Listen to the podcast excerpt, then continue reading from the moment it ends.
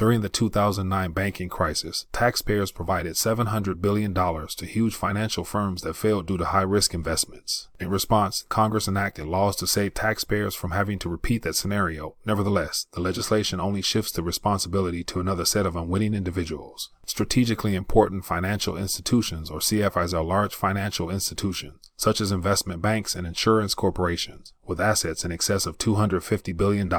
This is a new moniker for organizations that are too big to fail. The SIFI follows a distinct approach in the case of a circumstance that would typically necessitate bankruptcy. The FDIC seizes control of the SIFI and establishes a new bridging institution to resurrect the sinking enterprise. The Federal Deposit Insurance Corporation is an insurance company that regulates state-chartered banks that are not members of the Federal Reserve System. How does this relate to Coinbase? This scenario was introduced by Jim Rickards, who mentions it in his ICE 9 thesis. BlackRock is certainly large enough for SIFI classification, but from what I can see, it does not currently have it. However, if that were to change and Coinbase was deemed a subsidiary of BlackRock, this may have an impact on Coinbase customers. If BlackRock were SIFI and went bankrupt, the FDIC would take control. According to the Dodd-Frank Act, the bail-in provision would be implemented. This implies that the FDIC may temporarily shut the firm, prohibiting anybody from selling or withdrawing their cryptocurrency. The new organization would be formed as part of the FDIC-SIFI procedure. Coinbase depositors would get shares in this new company rather than their initial monies or cryptocurrency.